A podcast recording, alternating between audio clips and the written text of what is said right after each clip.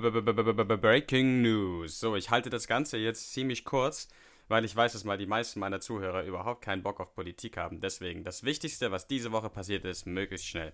Erstmal Ukraine-Krieg.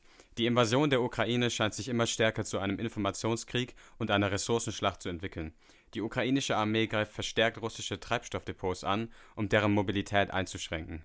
Diese Attacken erzeugen eindrucksvolle schwarze Rauchwolken, wie Ende April das von Drohnen getroffene Öllager in Sewastopol auf der Krim. Letzte Woche gab es mindestens drei weitere Angriffe auf russische Treibstofflager. Thema Legalisierung. In der Legalisierung gibt es bereits vor, vor, ihrer Umsetzung weitere Enttäuschungen.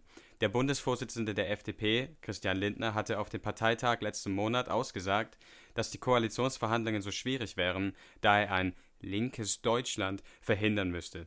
So hätte sich zwar die FDP im Wahlkampf für die Cannabis-Legalisierung ausgesprochen, scheint diese Position jedoch nicht mehr zu vertreten. Es waren keine Vertreter der FDP bei der Veröffentlichung des Zwei-Säulen-Plans zur Legalisierung anwesend und zu allem Übel scheint nun der Verkehrsminister der FDP, Volker Wissing, sich gegen die Legalisierung wehren zu wollen. Demnach wird Wissing keinerlei Änderungen an den bereits heute sehr umstrittenen THC-Schwellwerten vornehmen. Wer also nach der Legalisierung nicht high, aber Tage oder Wochen nach dem Konsum bei einer Kontrolle überprüft wird, wird genauso vom Staat gefickt, wie das aktuell der Fall ist. Das ist eine herbe Enttäuschung für alle, die sich eben viele hoffen von der Legalisierung. Thema Inflation. Eine Studie der Europäischen Zentralbank und des IFO-Instituts für Volkswirtschaft zeigt, dass steigende Gewinne ein wichtiger Faktor in der aktuellen Inflationsphase sind. Die Gewinne der 40 im deutschen Börsenindex DAX notierten Unternehmen stiegen im vergangenen Jahr auf mehr als 170 Milliarden Euro, ein Rekordwert.